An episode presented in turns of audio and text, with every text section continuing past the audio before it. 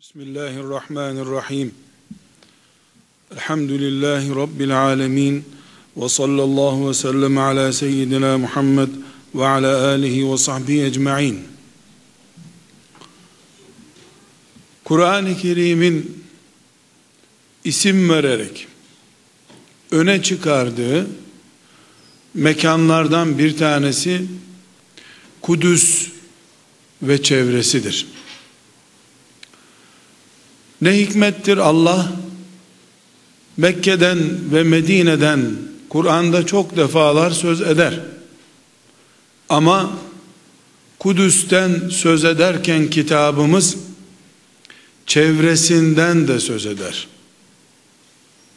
Maide suresinde Kudüs'ten söz eder.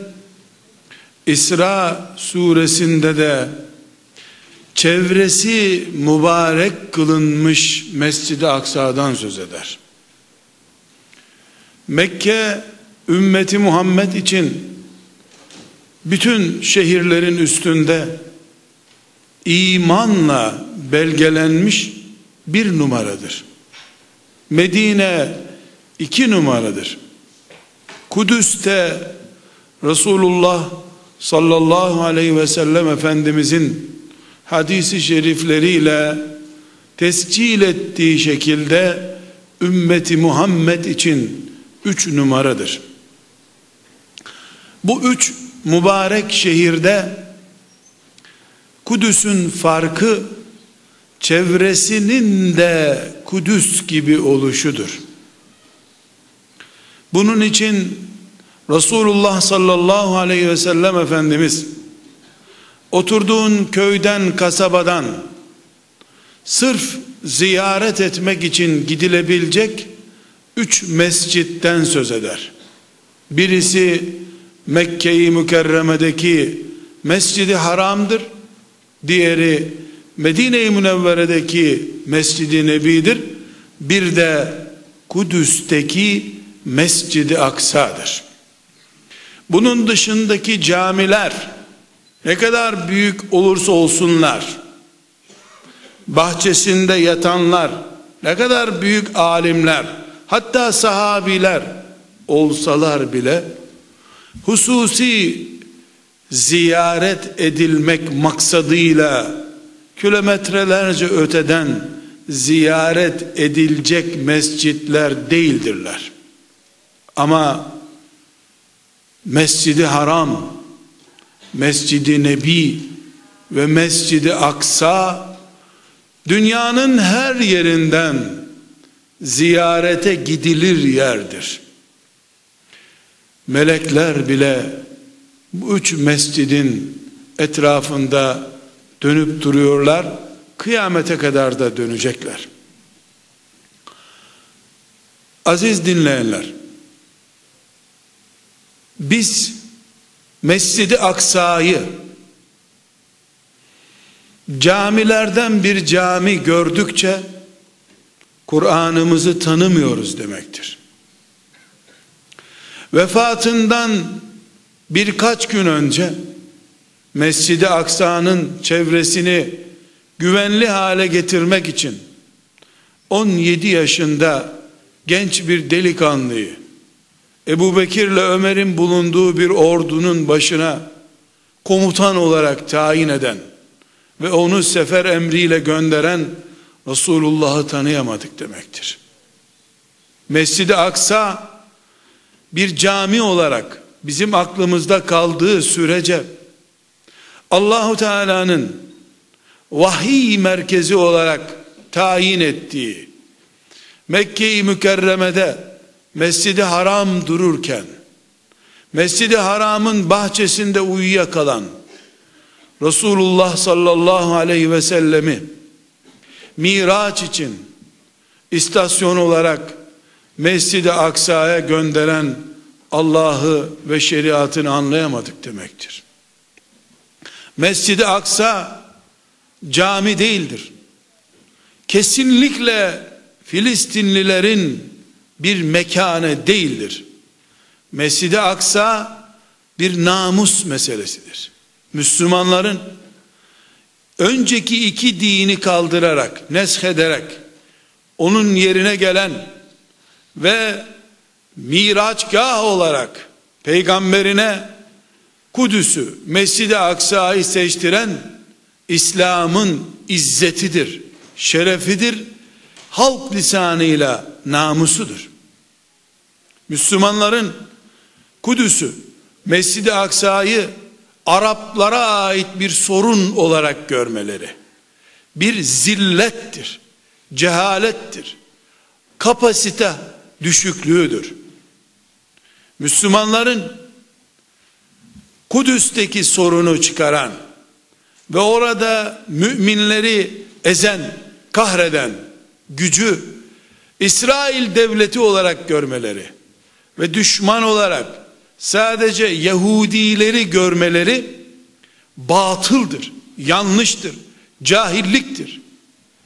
Kudüs'te bugün zulmedenler Resulullah sallallahu aleyhi ve sellemin imam olduğu Miraç öncesindeki o namazda kendinden önceki peygamberlerin tamamını peşine cemaat olarak takan Muhammed Aleyhisselam'ı haset eden muharref de olsa diğer din mensuplarının tamamıdır. Belki Müslümanlar miracın ne manaya geldiğini unutmuş olabilirler. 13 yıl Resulullah sallallahu aleyhi ve sellemin kıblesinin Mescid-i Aksa ve Kudüs olmasının ne manaya geldiğini Müslümanlar unutmuş olabilirler. Miraca giderken on binlerce peygamberin önüne geçip namaz kıldıran, onların ruhlarını peşine takan Muhammed Aleyhisselam'ın yaptığı işin ne olduğunu Müslümanlar anlamamış olabilirler. Ama o gün peygamberlerinden Kudüs bayrağını teslim alan, bu teslim töreninde de onlara iki rekat namaz kıldıran Muhammed Aleyhisselam'ın ne yaptığını, o işin ne manaya geldiğini Yahudiler de, Hristiyanlar da çok iyi anladıkları için Kudüs'ü her işgal ettiklerinde Selahaddin öncesi her dönemde Kudüs'ü kan gölüne çevirip orada secde eden tek bir Müslüman bırakmayarak Miraç öncesinde orada peygamberlerini peşine cemaat olarak takan Muhammed Aleyhisselam'dan intikam almak istemişlerdir. Bunu Müslümanlar anlamayıp Yasir Arafat'ın Filistinlilerin sorunu olarak görmüş olabilirler orayı. Oradan Osmanlı devlet olarak çekilirken hilafet toprağının bir parçası olmaktan çıkarıp orayı İngilizlerin yönetimine devretmeye mecbur bırakılırken yeryüzünde gerçekleşen şeyin sadece basit bir toprak parçasının İngilizlere teslim edilmesi olarak basit bir olay olduğunu zannedenler sonra da İngilizlerin Hristiyan oldukları halde yıllarca Yahudileri İngiltere'de gemilere doldurup okyanusta ölüme mahkum eden gaddarlar onlar oldukları halde kendi elleriyle pişirdikleri bu Kudüs toprağını Yahudilere niçin teslim ettiklerini anlayamayanlar protestanlığın İslam'dan bu intikamı neden aldığını anlayamayanlar ne Kudüs'ü anlamışlardır aslında Medine'yi de anlamamışlardır aslında Mekke'yi de anlamış değillerdir çünkü Mekke 13 sene Kudüs'ten kıble olmak için sıra beklemiştir Hıra Dağı'na vahiy indikten sonra bile. Kudüs'ü 13 yıl sonra nöbette bırakıp kendisi Kabe olan, kıble olan Mekke'yi anladığını iddia eden 13 yıl sonra jetonu düşecek bir Müslüman demektir. Biz bugün burada Arapların Filistin'ini konuşmuyoruz. Miraca çıkılan yeri konuşuyoruz. 13 yıl İslam'a kıble olan mergesi konuşuyoruz. Filistin'i konuşmuyoruz. Filistin başka bir yer. Filistinliler başkaları.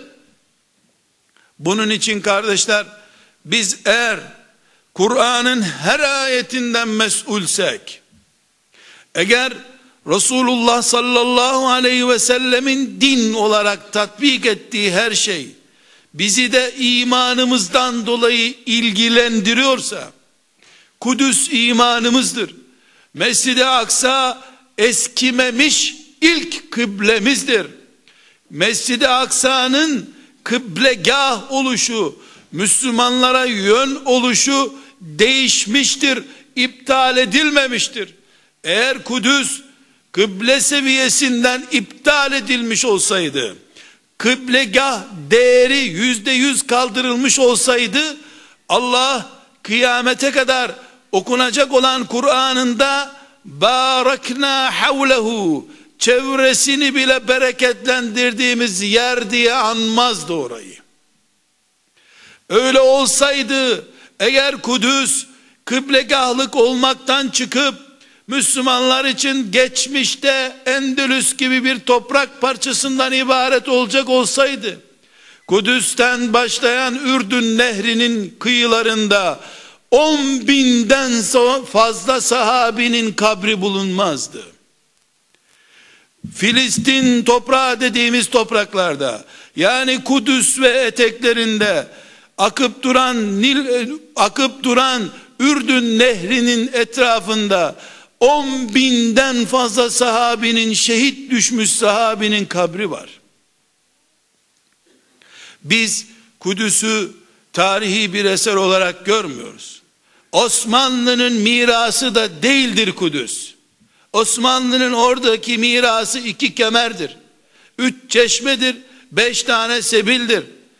O Muhammed Aleyhisselam'ın mirası da değildir.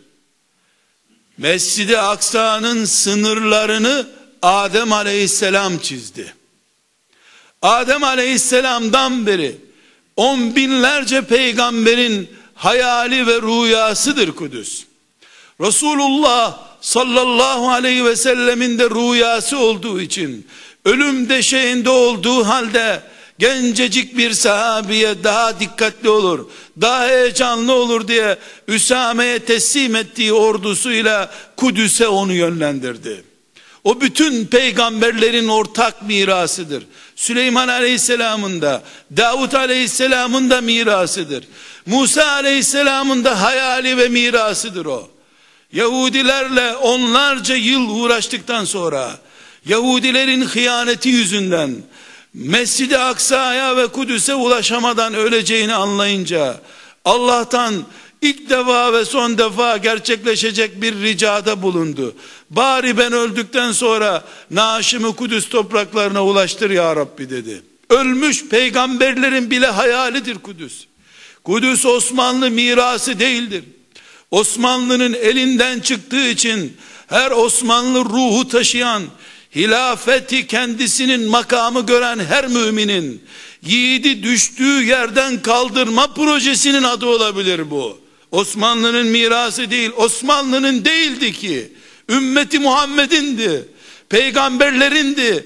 Ulul azım peygamberlerindi. Resulullah sallallahu aleyhi ve sellemin mübarek dedesi İbrahim aleyhisselamın naaşının bulunduğu bir toprak Osmanlı'nın olmaz ki ondan miras kalsın. Osmanlı tarihte birkaç zamanlığına nöbete gelmiş bir yiğitti. Nöbetteyken şehit düştü. Eğer çocukları samimi bir şekilde onun davasının sahibi iseler Osmanlı'nın omuzundaki hilafet yükünden dolayı Osmanlı'nın omuzunda bekleyen bütün yükler zaten onun çocuklarının üzerinde emanettir. Miras değil emanettir. Bu emanet düştüğü yerden kaldırılmayı bekleyen bir emanettir. Kardeşler biz neyi konuşuyoruz?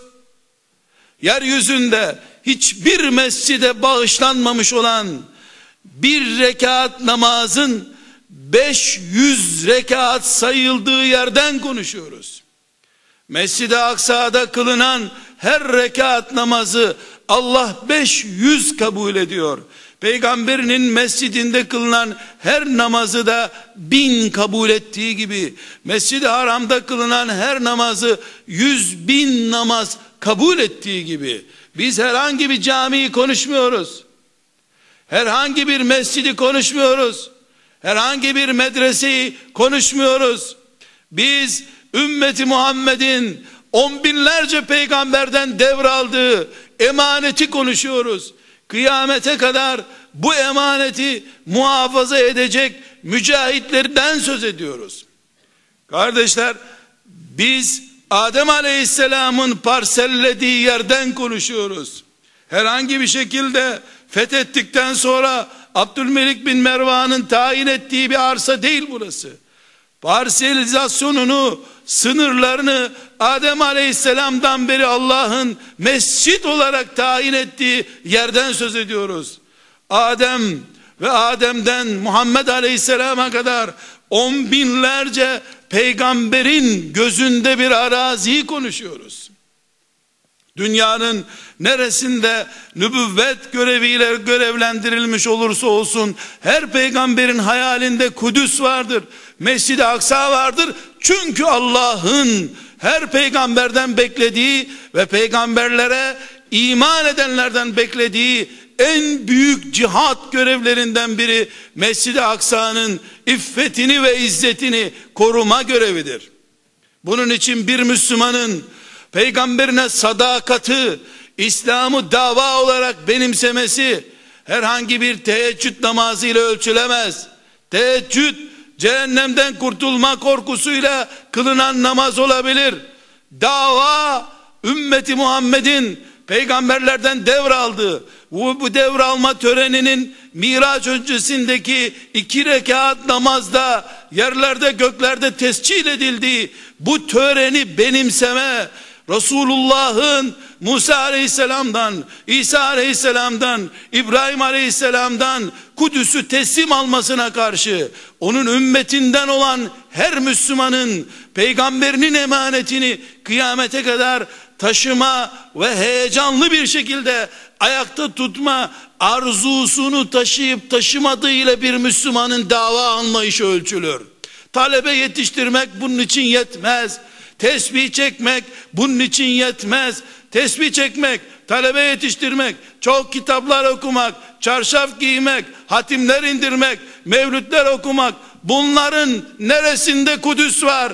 Bunlar miraca çıkaran şeyler mi? Bunları konuş.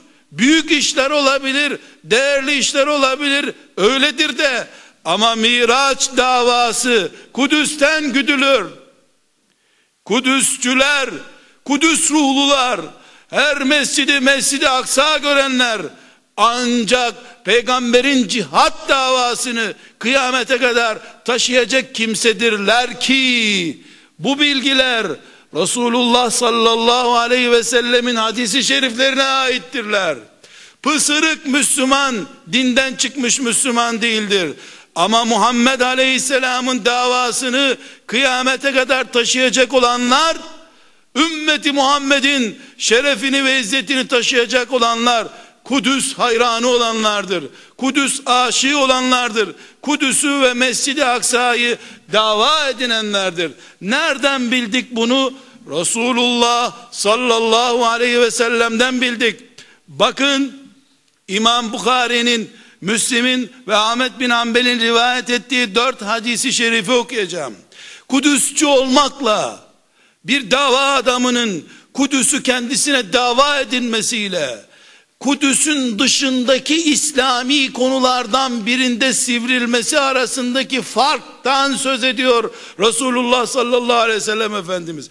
Evet 20 tane 30 tane talebe Kur'an öğreten de İslami hizmet yapmıştır. Doğrudur, mübarektir. Evet çarşaf giysin, tesettür olsun, başörtüsü olsun diyen ve burada mücadele eden de elbette İslam'a hizmet etmiştir. Doğrudur camide imamlık yapan, Müslümanlara namaz kıldıran da önemli bir iş yapmıştır. Bu da doğrudur. El hak güzel iştir. Ama bak, bak Resulullah kıyamete kadar aleyhissalatü vesselam ümmetinin izzetini ayakta tutan ve taife-i mensure Allah'ın yardımıyla ayakta duran kadro dediği kimmiş meğer ki? Kim kıyamete yakın ümmeti Muhammed'i ayakta tutma payesiyle ayakta duracak? Kim kıyamete yakın ümmeti Muhammed'in şerefini koruyan kadro olacak? Yurtlar açanlar, camiler açanlar, yollar yapanlar mı? Vakıflarla sadaka dağıtanlar mı? Konuş ya Resulallah. Dinleyelim. Dinleyelim. İmam Bukhari'nin sahihinin tevhid bölümünde 29. hadisi şerifi dinleyelim. Ümmetimden bir grup Allah'ın dinini ayakta tutmaya devam edecektir. Yalanlayanlar ve aykırı davrananlar onlara bir zarar veremeyecektir. Kıyamet geldiğinde onlar bu durumda devam ediyor olacaklardır.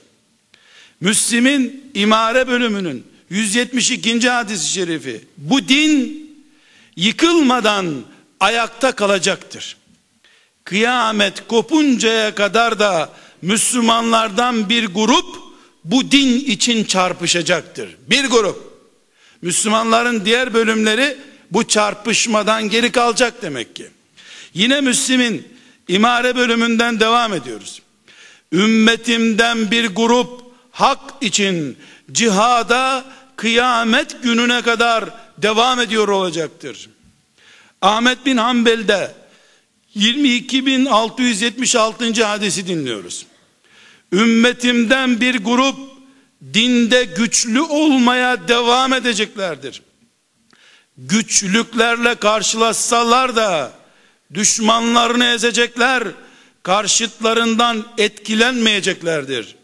Allah'ın kıyamet emri geldiğinde onlar bu halde olacaklardır. Ashab dediler ki ya Resulallah bunlar kimlerdir ve nerede bulunacaklardır? Buyurdu ki Kudüs'te Kudüs'ün çevresinde olacaklardır. Cevap çok kısa. Ümmeti Muhammed'in şerefi, tansiyonu Kudüs ve çevresinden ölçülecektir. Bu ne demek biliyor musunuz? Günün birinde Amerika çökse de, İsrail zayıflasa da, kıyamet sabahına kadar orada cihat eksik olmayacağına göre, mesele İsrail meselesi değildir. O gidecek, Allah başka bir tağutu gönderecektir. Çünkü bu ümmetin cihat kalbi Kudüs'te atacaktır kıyamete kadar. Kudüs'te cihat ruhu canlı kalması için orada muhakkak İsrail gibi bir piyonun bulunuyor olması lazımdır. Adı İsrail olmaz başka biri olur. Ama cihat var olması için anti cihat olan küfrün büyük güçlerinden birisinin orada bulunuyor olması lazım. Dolayısıyla biz İsrail karşıtlığı için ruh taşımıyoruz. Biz İsrail düşmanı filan değiliz. Cihadımızı istiyoruz. Kudüs sayesinde kıyamete kadar ümmeti Muhammed'in izzetini ayakta tutan taifeyi mensureden olmak istiyoruz. Allah'tan yana, Muhammed Aleyhisselam'dan yana, cihattan yana tavır koyandan olmak istiyoruz. Meselemiz bizim İsrail meselesi değil. Meselemiz Kudüs'te görünmek meselesidir. Kudüsçü olmak, mescidi aksacı olmak meselesidir. Bu kıyamete kadar devam edecek. Demek ki peygamber lisanından anladık ki biz kıyamete kadar bir radikal diye anılan, aşırı diye anılan, kadınları bile cihat diye haykıran grup bulunacak. Onları kınayan, aşırı gidiyorsunuz diyen ama İslam'ın diğer bölümleriyle kendisini avutan kitleler de bulunacak demektir. Çünkü hadisi şeriflerin dördünde de Peygamber aleyhisselam efendimiz kimsenin kınamasından etkilenmeden cihad edecekler buyuruyor. Demek ki Müslümanlar kınayacaklar. aşırı gidiyorsunuz böyle yapmayın süper güçlerle böyle uğraşılmaz diyecekler demek ki. Ama orada azınlık bir grup başörtülü kadınlar cihat şehadet diye aykıracaklar. Burada da namaz kılmakla, yurt açmakla, talebeye burs vermekle, Ramazan'da sadakayı fitre vermekle her işi bitirdiğini zanneden ama taife-i mensureden olma hazzını kaybeden, cihadı oyalanmak zannedenler bulunacaklar. Onlar sürekli aşırı gidiyorsunuz, süper güçlerle uğraşılmaz diyecekler. Ama bunlar etkilenmeyecek. Aman buradan çocuk bakamazsın diyenler olacak. Orada da açlık, tank tehdidi altında ve sefalet hayatı yaşadığı halde bir kadın 10 çocuk 12 çocuk doğuracak Beytül Makdis'e Meryem gibi adanmış çocukların anaları olarak Allah'a kavuşmuş olmak için. Meryem eğer İsrail oğullarının zulmüne karşı bana çocuk ver onu Beytül Makdis'e adayayım dediyse bugün Gazze'de o sefalet içerisinde yokluk içerisinde elektriksiz susuz ekmeksiz topraklarda emzireceği sütün bile göğsüne gelip gelmeyeceği belli olmadığı halde böyle bir sıkıntı içerisinde bile 10 çocuk 12 çocuk annesi olan kadın bu zamanın annesi değil de kimdir? Onun doğurduğu Meryem'dir. Çünkü o da İsrail'in tankları altında, mermileri altında öldürülmese bile açlıktan, astımdan ölüp gideceğini bildiği halde sürekli doğuruyor. Niye doğuruyor? Çünkü Allah oradaki nesli kıyamete kadar ümmeti Muhammed'in izzetini taşıyacak kadro olarak seçmiştir. Kimin gönlü onlara bağlıysa, kim kendisini orada hissediyorsa, kim kalbinde nabız varken, damarlarında hareket varken, e, sofrasında rızık varken oraya pay ayırıyorsa, rüyalarına kimin Kudüs giriyorsa, o da Allah'ın izniyle, o da Mescid-i Aksa'ya adanmış Meryem'dir. Erkek olsun, kadın olsun, o da oraya adanmıştır. Doğurduğunu da kendisini de Kudüs'e adayan da taife-i mensuredendir. Allah'ın seçtiği kullardandır.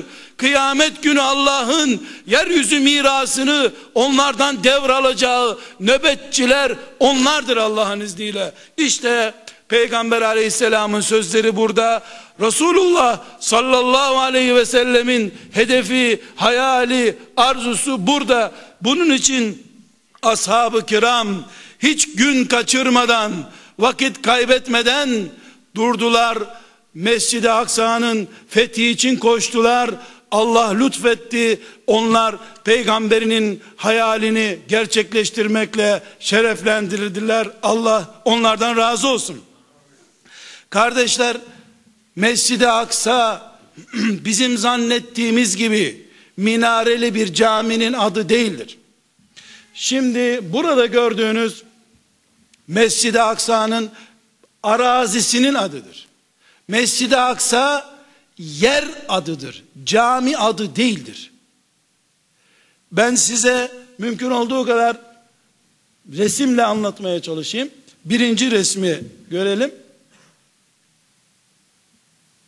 Görevli kardeşimiz resmi göstersin. Gösterebilirse.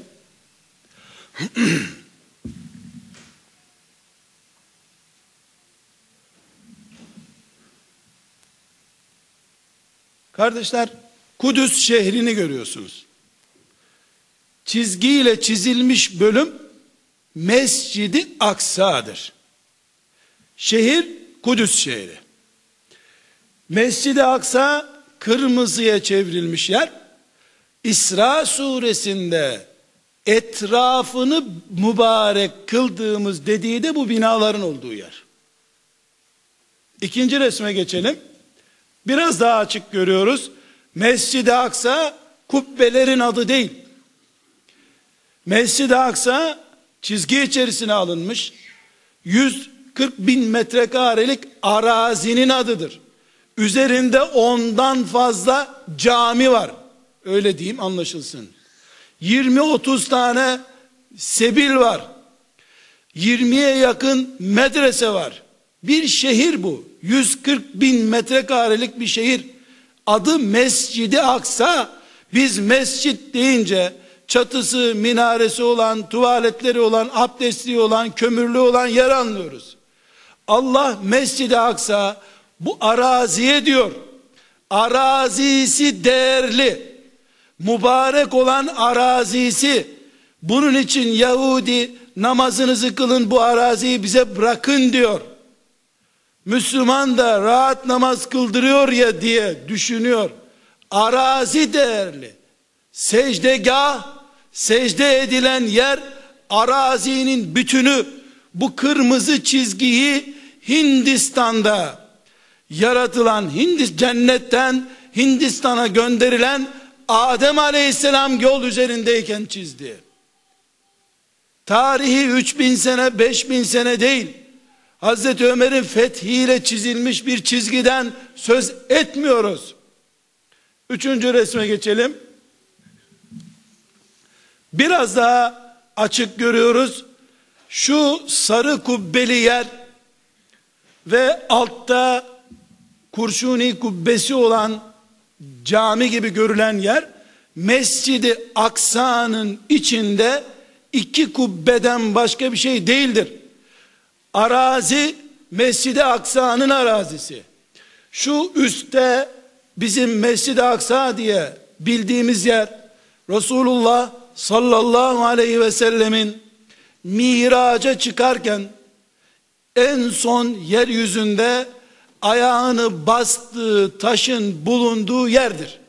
Emeviler döneminde sanat harikası bir kubbe yapılmış bu tarihi eser kaybolmasın diye biz bunu Mescid-i Aksa zannediyoruz. Çok görkemli, çok yakışıklı, parlak, güzel bir yer. Güzelliği dikkatimizi çekiyor. Ama onun içinde de 50-100 kişinin namaz kılacağı kadar namaz yeri var. Altta gördüğümüz yer Abdülmelik bin Mervan zamanında yani Emeviler zamanında yapılmış bir camidir.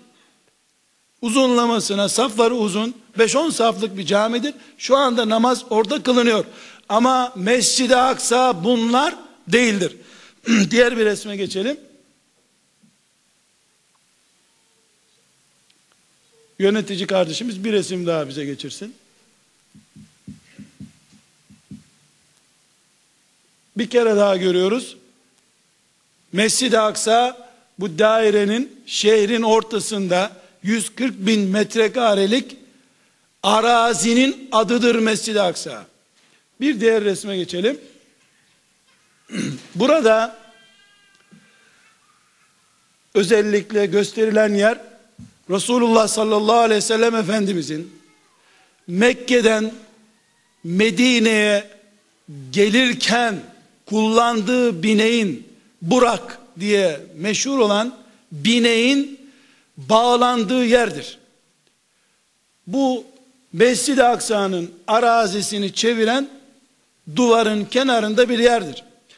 İntikam için Yahudiler orayı Burak duvarı değil ağlama duvarı diye isimlendirdiler. Bir sonraki resme gidelim. Böyle gelip orada ağlayıp sızlayıp bir şeyler yapıyorlar. Ağlayacak yerleri aslında cehennemdir. Asas orada ağlayacaklar ama bu dünyadayken Resulullah'ın aleyhissalatü vesselam Burak'ının bağlandığı yeri kendileri için raks ettikleri, dans ettikleri, canları sıkılınca ağladıkları yere çevirerek akıllarınca Musa aleyhisselamı arkasında cemaat haline getiren Muhammed aleyhisselamdan intikam alıyorlar. Akıllarınca. Ama bir şeyi herkesin bilmesi lazım. İnsanlık 10 yıl 20 yıllık bir hayat yaşamıyor. İnsanlığın hayatı asırlarla ölçülüyor. 100 sene, 90 sene, 200 sene çok uzun zaman değil. Taşların, ağaçların, cemaatın bile ümmeti Muhammed'e asker olacağı gün gelecek ve Yahudiler de zayıf yürekliler de kökten bu mübarek araziden kovulacaklar Allah'ın izniyle. Bu Allah'ın kanunudur, şeriatıdır. Bunu hiç kimse değiştiremez. Bir sonraki resimleri de görelim. Bu dikdörtgen şeklinde de bir arazi değil. Gördüğümüz gibi dört köşesinin dördü de farklı metrelerde böyle Allah böyle takdir etmiş. Adem Aleyhisselam'a böyle bir plan çizdirmiş. Kardeşler Mescid-i Aksa yeryüzünde herhangi bir caminin adı değildir. Resulullah sallallahu aleyhi ve sellemin on binlerce peygamberden nübüvvet görevini devralıp kıyamete kadar Allah'ın adına konuşan son ve tek yetkili peygamber olmakla ilgili devir teslim töreninin yapıldığı yerin adı Mescid-i Aksa'dır. Miraç sırf bu yüzden Mekke daha mübarek bir yer olduğu halde Mekke yerine Mescid-i Aksa'da olmuştur. Allah peygamberini Mekke'den Mescid-i Aksa'ya kadar bunun için yürütmüştür. Tören merkezi burası seçilmiştir. Bu Hristiyanların da Yahudilerin de içlerine ebediyen sindiremedikleri bir hasrettir. Bunun için protestanlık aslında Hristiyanlığın iç çekişmelerine karşı çıkmış bir isyan mezhebi olduğu halde hem protestanlar diğer Hristiyan çeşitlerinden hem de Yahudilerden intikam almak bahanesiyle onları topluca Kudüs'e süreriz düşünüyorlar. Bu yüzden İngilizler Osmanlı'yı çökertip burada İsrail'i kurduttular. Bunun için hala bütün dünya devletleri bütçelerinden kısıp İsrail'i ayakta tutmaya çalışıyorlar. Bu bu manevraların hepsinin ortak kararı orada İsa Aleyhisselam'ın Musa Aleyhisselam'ın Muhammed Aleyhisselam'a cemaat olmasının yani nübüvvetlerinin peygamberliklerinin sona erdirilip Muhammed Aleyhisselam'ın tek peygamber olmasının töreninden intikam alma arzusudur. Bir müminin bu heyecanla Mescid-i Aksa'ya sahip çıkması başka şey. Hacca giderken uğrayacağı camilerden birisi olarak görmesi bambaşka bir şey. Bu iman meselesi, sevda meselesi, kıyamete yakın taife-i mensureden olmak veya kınayıcılardan, aşırı gitmeyenlerden olmak meselesidir. Allah bu ruhla yaşamayı, bu ruhla orada cihad etmeyi, cihadın arkasında durmayı hepimize müyesser kılsın. Velhamdülillahi Rabbil Alemin.